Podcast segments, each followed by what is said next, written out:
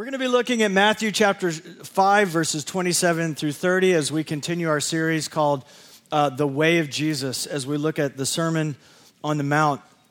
Today we're looking at verses 27 through 30. And Jesus says this And just as his disciples gathered at his feet uh, to listen, may we have ears to hear and eyes to see what Jesus is saying and doing.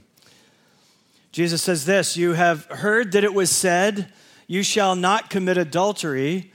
But I say to you that everyone who looks at a woman with lustful intent has already committed adultery with her in his heart.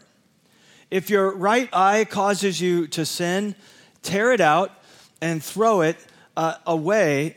You, uh, for it is better that you lose one of your members than your whole body be thrown into hell. And if your right hand causes you to sin, cut it off and throw it away, for it is better that you lose one of your members than your whole body go into hell. This is the word of the Lord. Thanks be to God. But this is a difficult word from the Lord, isn't it? What a challenging passage. Of, of all the passages in the Sermon on the Mount, perhaps the entire Bible, this certainly has got to be one of the most challenging uh, Jesus is saying, Look, you have heard it said, uh, do not commit adultery in the Ten Commandments. In the seventh commandment, you shall not commit adultery. But I say to you, if you look at another human being with lustful intent, you have already committed uh, adultery in your heart. And last week, he said the same thing with regards to anger and murder. He said, uh, You've heard it said, do not commit murder. But I say to you, if you've already had anger in your heart towards your brother, even saying, uh, You fool or you idiot, then you've committed murder in your heart. And who among us has not called somebody a fool or an idiot? And basically, what Jesus is saying is we have a tendency as good Pharisees, right? like, like the true Pharisees of Jesus' day, to see sin as something that is out there. Uh, sin is the dirt on my hands. Sin is in your life. Sin is over there. But sin is not in here. But Jesus says you've got it wrong. Uh, and to the degree that you keep seeing sin as something out there and not in here is well, that's the thing that's keeping you, he's saying, from walking in my way and living in my kingdom. The Pharisees and the scribes, the religious leaders at this time, were giving men, not women, okay, many loopholes for divorce during that time. So a man could divorce his wife for almost any reason bad cooking, uh, I don't like the way you look anymore, I'm just tired of this relationship, a certificate of divorce. And, and that woman would be placed in peril uh, financially. So, because of that, almost no men in that society would ever be guilty, technically, of adultery because they would just move on. And yet, those same Pharisees and scribes and religious leaders would walk around saying, Thank God I'm not a sinner like those people, those adulterous, uh, sexually immoral people. And Jesus had commanded, in the, in, or excuse me, the Bible had already commanded, don't covet uh, anything of your neighbors, particularly your neighbor's wife, wife uh, and be content. So Jesus is pointing out that the members of his kingdom, so members of the citizen, kingdom of God, citizens in the kingdom of God, aren't looking for loopholes because they want to be pure in heart. They want to be pure in heart and love God from the heart. And that's the key. And this is what Jesus is constantly pointing us back to. Sin is not just out there, sin is a matter of the heart, but so is righteousness. Righteousness not found in, in just outward action, it's truly found in the heart, in intent, in motive, in what we love and what we are being motivated for. Jesus says this in Matthew 15 For out of the heart come evil thoughts, murder, adultery, sexual immorality, theft false testimony, slander. These are what defile a person, but eating with unwashed hands does not defile them. I've been reading a commentary for this uh, series uh, written by Curtis Mitch and Edward Sri, and they say this Jesus does not want us merely to avoid the physical act of adultery. Obviously, he does, though. but he wants us to eliminate the root of sinful action and love from the heart. Lust is a selfish desire to use another person's body for one's own pleasure. That's a great definition. Let me read that again. Uh, lust is a selfish desire to use another person's body for one's own pleasure. To embrace this desire poisons one's heart and blocks the development of love. And this is what's key. This is what's critical for us to understand. There are little decisions and big ones that we're making every day, every week, every month that are forming us, that are transforming us more and more either into the image of God and His kingdom and, and what it means to look like Christ, walk with Christ, or more and more into the image of the kingdom of, of the evil one it really is found in, in, the details. Of course, it's all bathed in God's grace and it's all God's grace. But what, what is saying is to embrace this desire, when we continue to embrace lust, when we continue, continue to embrace small decisions that are forming us, they are poisoning our heart and blocking our development to love the Lord our God with all our heart, soul, mind, and strength, and our neighbor as ourself. So, another thing I want us to see is this, and this is true of all issues, but Jesus is fully grace and truth. Jesus is fully grace and truth. We tend to be, if you haven't noticed, either uh, more gracious than truthful or more truthful than gracious, but Jesus is full of grace and truth, and neither of those character qualities are diminished in him. They're both full. There's a tendency, though, for us to approach the issue of human sexuality with either grace without truth, and can we just be honest, that is where our culture is currently. Uh, it is grace without truth. There is obviously no sense of truth from wh- how we're arriving at our, our conclusions about human sexuality to today. It's simply uh, whatever you want to do as a consenting adult, then that's fine. But in the church, we have at times at least uh, had a tendency to handle things with truth without as much grace as we should.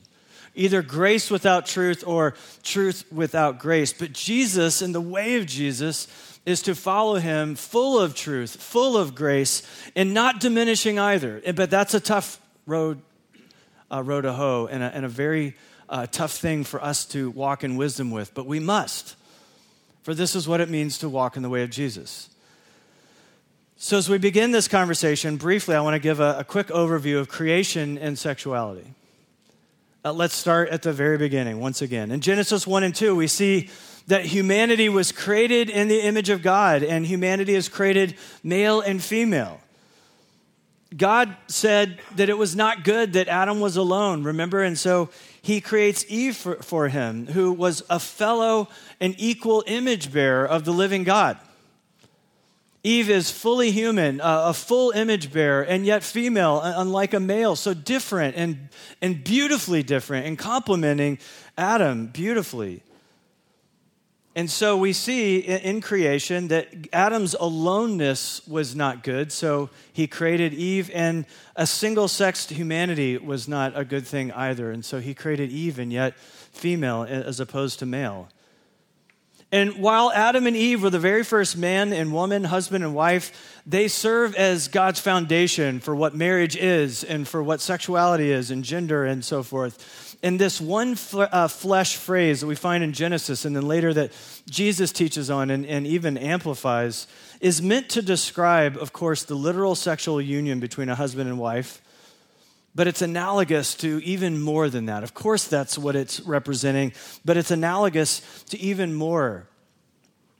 Uh, that the two become one emotionally, uh, that the two become one, uh, hopefully spiritually, as two believers married. The two become one uh, in every way. They become a new dynamic, that the world is to relate to them differently and should do everything in, the, in your friends and your community's power to see that union remain and not separate.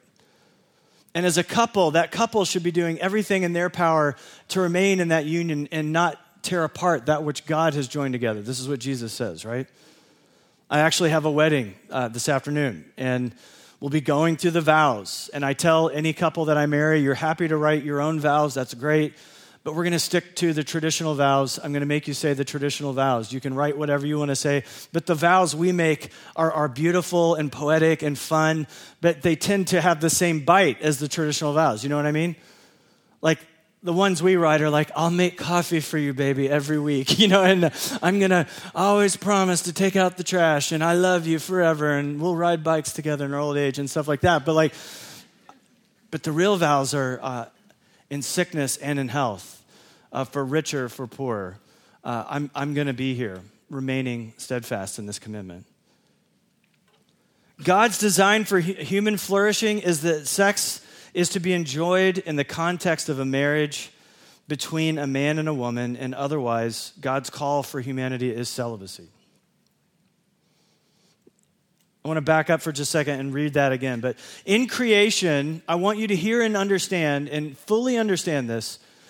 God blesses the sexual union in marriage. It is good. It is beautiful. It's designed for procreation, of course, but for so much more than that. Deep intimacy, union, and even pleasure and joy. Look at the way God created this good gift. It is a good gift uh, and, and it's blessed in sexual union and marriage. But God's design for human flourishing, and this is a hard, hard word for us in our culture today. This is a difficult word. His design for human flourishing is that sex is to be enjoyed in the context of a, a marriage between a man and a woman, and otherwise a call to celibacy. But the modern consensus, of course, is that as long as two or more adults are consenting, there is no harm. However, if we're honest, we have been hurt by those decisions if we, as we've chosen to, to live that way, and we've been hurt by others making those kind of decisions. My dad was married three times, Uh, unfaithful in every one of those marriages, and left a trail of broken relationships. And before the first service, I was sh- sharing a story about my dad to somebody else, and it was a good story. My dad was actually, in spite of what I just said, I would still to this day, he died when I was 30, but would say he was a phenomenal father to me. He loved me, he supported me, he encouraged me, but he was a very bad example in this one and very important way. He was unfaithful to every woman he was married to, and he divorced every one of his three wives his own rebellion against God's will for uh, our life and what human flourishing can mean left a trail of brokenness in our family. If I took a poll in this room and you were perfectly honest this morning, uh, the percentage of people who have been sexually abused or taken advantage of just in this room, men and women alike, of course we know women have been, but also men, the, the percentages would stagger you the reality of, of the amount of abuse that has taken place, the amount of, of people asserting themselves improperly in these kind of situations and outside of the will of God has brought so much harm and damage to our hearts and our lives.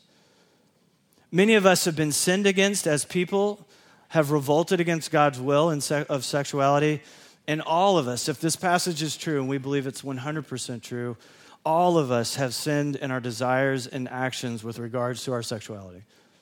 All of us. So, what the Bible teaches about sexuality is not an easy word to receive. This is a hard word. But God's will is not meant to rob us of joy. This feels so restrictive, so difficult, so impossible to follow. And yet, what we also must embrace and believe is that God desires for us to have freedom and joy into experiencing flourishing as He has designed it. But this is a challenging call, and I think as the church, we need to own it. For the young person who's not yet of maritable age, this is a hard way to walk, but Jesus is calling you to walk with Him in this. For the single person, who wants to be married and feels lonely and, and it's difficult and it feels like it's been a long time they've desired to be married but have not yet found the right person. This is a difficult road to walk in. Celibacy is difficult. For the person who struggles with homosexual desires and, and, and feels like, I don't know if I'm ever going to experience any, anything different than this, this is a very difficult road to walk in. This is so hard. And yet, Jesus is calling you to walk with Him, and the church to walk alongside you and to love you and support you. The, the person experiencing gender dysphoria, uh, the families, uh, the parents of, of, of young people and, and old, older adults that have kids that are, are, are homosexual or, or who are experiencing gender dysphoria or some other thing that is difficult and outside of, of, of what maybe God's will. Like, where do they go with that? Where do they get support? What, what community uh, do they have to experience? We have to be the body of Christ for one another as people wrestle with these issues more and more. And the thing about this passage is it levels the playing field, does it not? If Jesus is saying that lust is the heart attitude that causes us to fall short of his will for human sexuality, then every single person, every single person is broken and fallen and has need for God's redeeming and sanctifying work in this area. Every single person. So, our main focus as the body of Christ I think primarily should begin, as Jesus says it should, uh, not towards taking the log out of our neighbor's eye or our brother and sister's eye, or the speck, excuse me, out of our neighbor's eye, but out of the log out of our own eye as, as we begin this process. First, we see this today. That was the intro. Trust me, there's a lot I cut out of the sermon. Lust is the heart of adultery. The amount of pornography that's being consumed by both men and women and young and old people alike in our society is evidence that we have an enormous problem with lust in our hearts. What does pornography promise and what does it deliver? Well, it promises a lot, and, and, apparently we're believing the promise because the economics of it is staggering. It's the number one e commerce business in the world uh, and, and it, it's uh, in competition with the major sports of our nation, the NFL, the NBA. Uh, there is more being spent on this than there is on these major sporting events. And they make a lot of money. If you haven't noticed, the NFL is doing pretty good.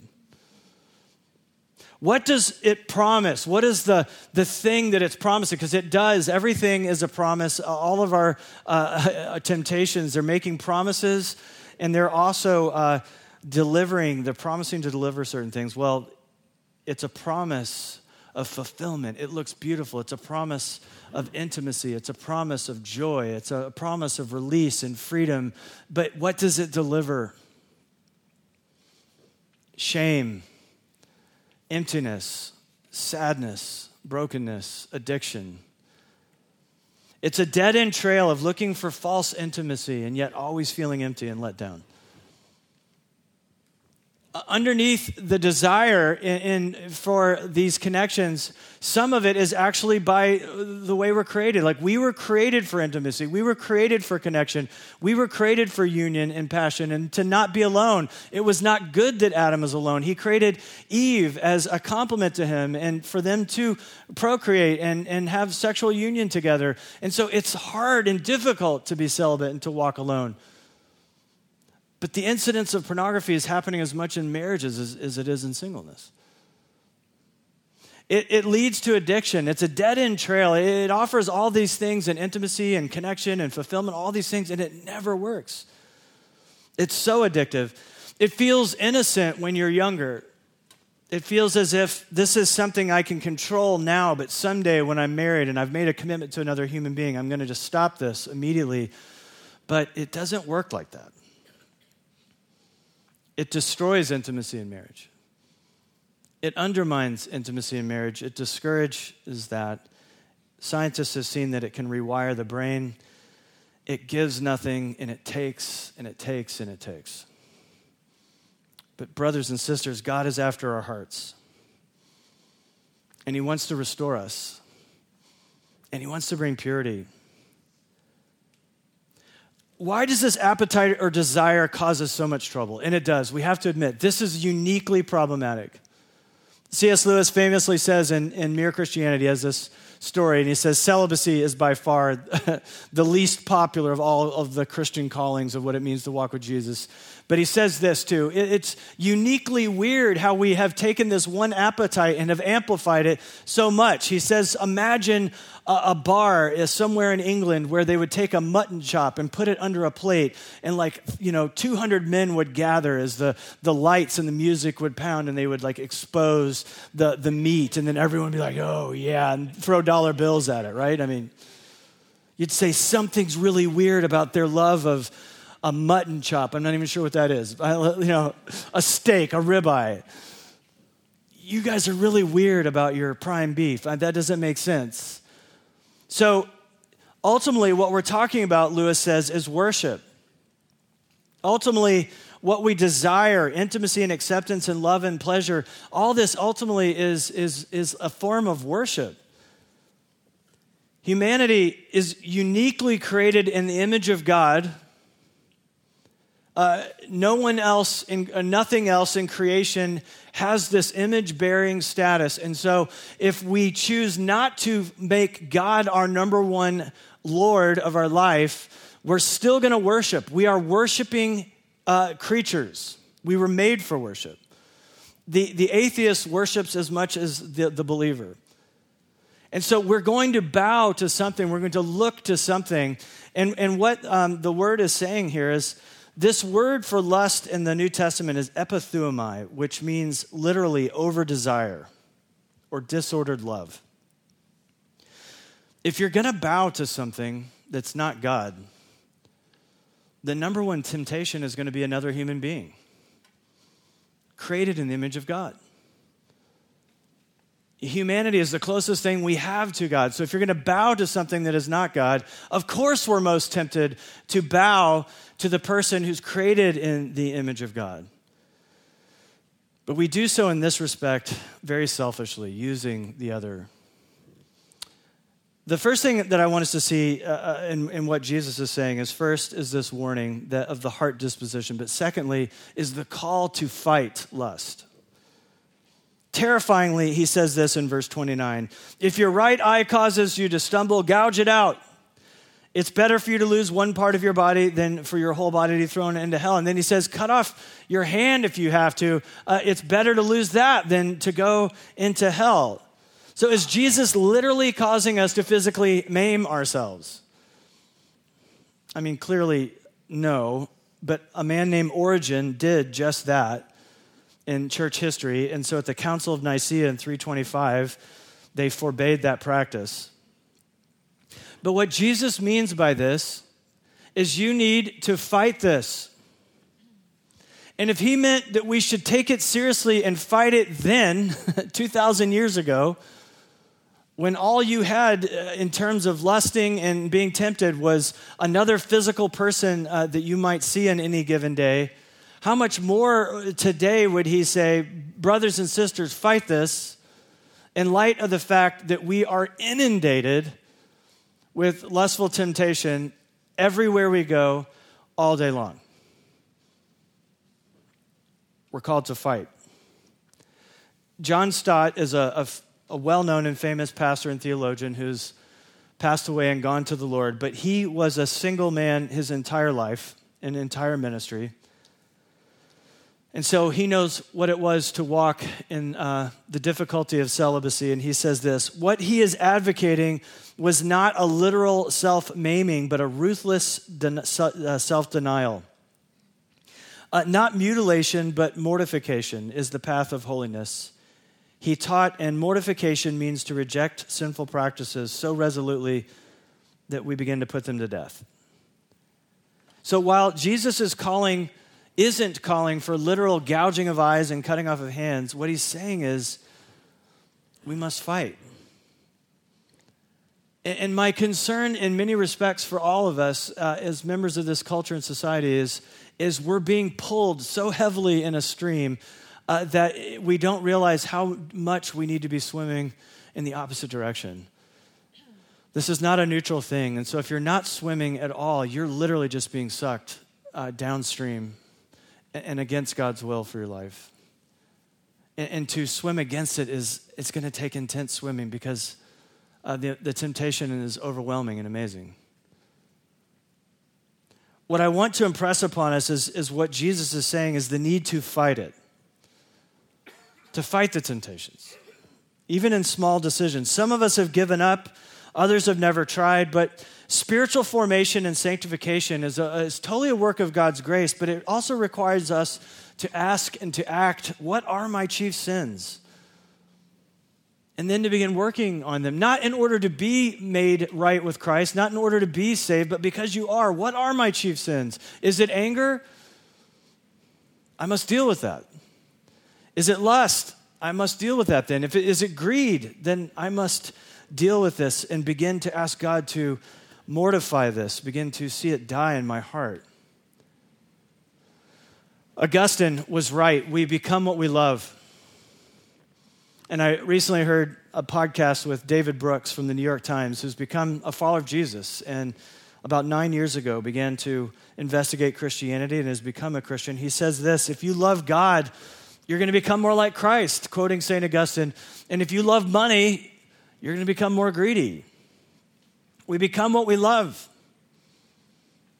And the other thing that I believe is true about um, spiritual formation and sanctification and, and, changes is that the small things can actually impact us. And it's, it's a matter of details. Like every Sunday, I don't know when your phone does it, and maybe yours doesn't do it at all, but I get a report every week on Sunday of my weekly usage of my phone. It's pretty convicting, is it not? And I've got to believe there's a correlation between uh, some of our over desire in this area for this out of control appetite from all the images that we're constantly being bombarded by on screens. I just can't. I can't believe that there's not a correlation uh, between our social media usage and our being triggered with this over desire that seems so out of control, this appetite that seems as if it has no end. And so, if you want to be spiritually formed more into the image of Christ, it's going to take saying no to some things. And it may seem silly or small in some ways, but limiting your social media, I think, believe it or not, could impact your ability to walk with Jesus in this way. Ouch. Now that's preaching going to meddling, as they say. saying no, just saying no to some things, fleeing some things as well. Fighting. One of the best ways to fight is to flee. Some of you need to flee a relationship because you're being tempted by an emotional uh, affair or a physical affair. Some of you need to flee certain friendships, parts of town, habits, social media, screen time. We, we limit our kids' screen time. Why don't we limit our own screen time? Are you taking this seriously or are you, have you given up? What does Jesus mean by gouging out our eye? He does not mean to literally gouge it out. So if that's true, then it means something, does it not? If pornography is a regular part of your life, there can be no more truce with this. There can be no more peace with it. This is at war with your soul. It's time, Jesus would say, to say, I have to fight. I have to, say no to this. I need help if you're having an emotional affair or a physical affair, there's really no peace that you can have with that. You can't just say, well, I'm just going to sort of continue in this. And the same is true with pornography. It needs to stop, it has to be gouged out, it needs to be cut off. But how? How do we do this? How do we even have the desire to want to? We must believe that there's greater joy and fulfillment in walking in the way of Jesus than there is in the way of lust. And that's a heavy ask, but that's the truth. And this is where the power is, friends. Is there more joy? Is there more freedom? Is there more flourishing in walking in the way of Jesus as opposed to walking in the way of lust? Because the entire world and everything in social media and our entire lives is screaming at us this is the good life. This is the way to happiness. Self expression. Don't let anyone limit your desires. You deserve everything you want and more. But it's empty, it's broken, and it's killing real people. Real marriages are being affected and children. We must believe that there's greater joy and fulfillment in walking in the way of Jesus than there is in the way of lust. And what we're seeking in sex is ultimately fulfillment, it's intimacy, it's oneness, it's pleasure. But ultimately, only God can give us this. Young people, single people assume, and I did this so much that whenever I met someone, especially as great as Becky, if I could convince someone to marry me, and, and when Becky said yes to me or was moving toward me, you can't, I was more surprised than anyone, you guys. I couldn't believe it. But as we were dating and, and, and that kind of thing, and I'm just thinking, if I can ever convince her to marry me, it's going to kind of solve all my problems because she's so great, right? I mean, I'll never struggle with lust again if I can get a girl like her to marry. I could, I'll never battle this. I'll never deal with this difficulty because she's so amazing. But it didn't work, and she is incredible. and our marriage is great. But it's asking far too much of another human being to fill you. You can't. Our hearts are restless until they find their rest in thee, O God. This is another Augustine quote for you today. Only God can fulfill us. Only God can fill us up. If you're believing you'll deal with your issue of lust later when you get older, later when you get married, later when your marriage gets better, etc., etc., it doesn't work like that. Today is the day. Today is the day you have to say, I, I have to get right with this issue. And thank God for the gospel. Where would we go? We're all condemned according to Jesus' calculation of the law. But thank God for the good news of the gospel. And it's freeing in two directions it's freeing us from judging other people because what Jesus has just said, you're as guilty as anybody else when it comes to sexuality. Every man, woman, child that has looked at another human being with uh, lustful intent has already committed adultery in his heart. So that should free us from picking up stones of judgment towards other people in society. Jesus is full of truth. There is a truth regarding human sexuality, and the truth is none of us have lived up to that standard or walked perfectly in his righteous ways. So the church should be a place for anyone who says, I want Jesus in my life and I want to walk with him. For anyone, for anyone who says, I've, I have this issue in my life and I'm struggling I'm struggling with homosexuality, but I want to walk with Jesus. And whatever that means and all the difficulties and the mess of what that would mean, would you walk with me in that way? And the church needs to say, absolutely, we will. We're here for you. We will support you. We will love you. We will be friends to you. We will walk with you.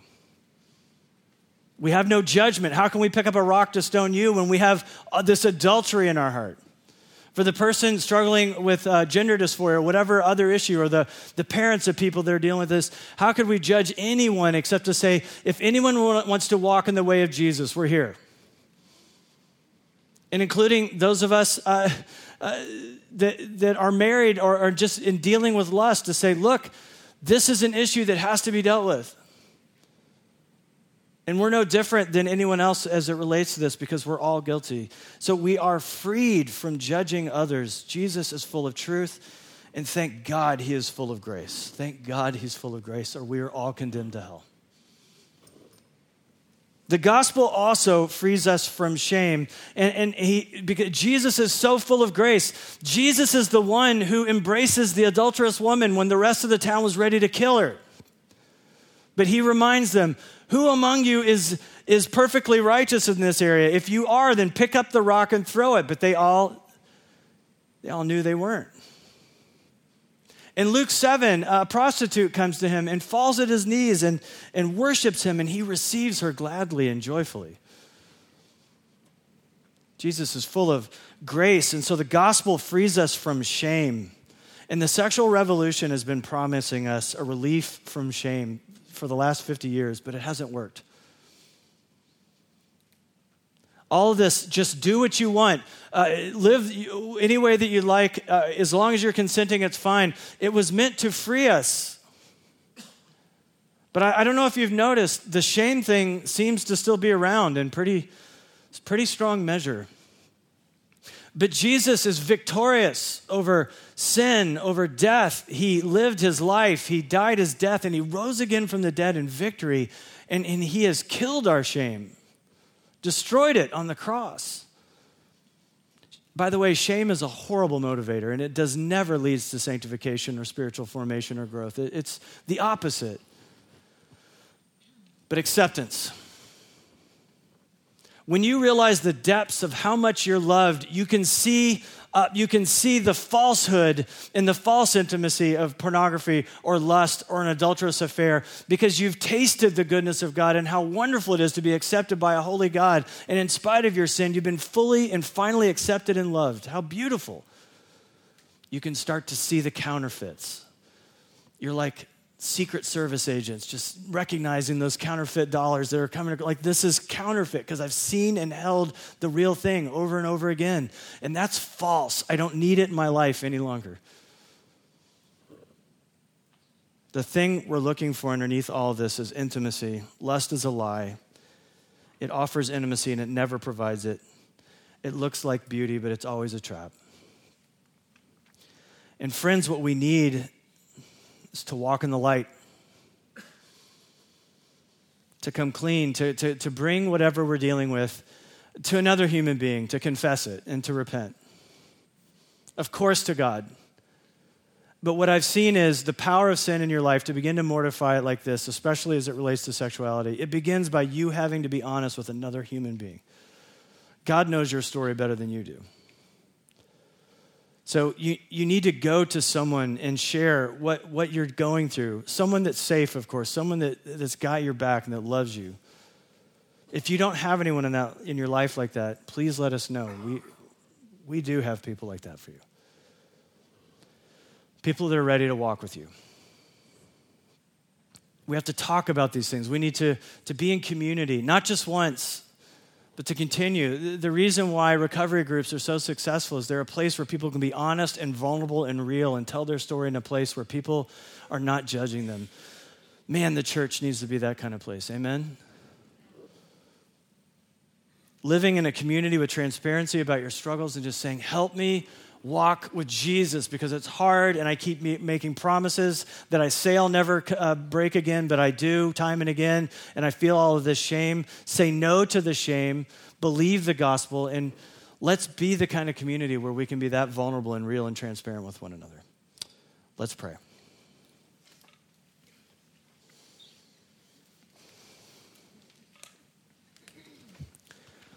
Lord, we need you. As the old hymn says, every hour we need you. But in light of this passage, Father, our, our need for you is just overwhelmingly clear. We are powerless to change ourselves in this manner of our life, this area of our life. We are desperate for your grace, your mercy, your sanctifying, cleansing love. And I pray for us, dear God, that you would remind your, my, these, my brothers and sisters, of how beloved they are in you how much you know them, love them, care for them, are walking with them in the difficult parts of their story. For the people that have been sexually abused, uh, the people that have been taken advantage of, uh, Lord, would you walk closely with them, healing them? For people who feel caught and trapped in addiction and things that they feel as if they could never break, oh Lord, give them hope that you are the King of glory, that you are real and true, and that your intimacy is real and true, that your freedom is good. Help us to not believe the lies that we're told, O oh Lord, and to walk in your ways. We pray this in Jesus' good name. Amen.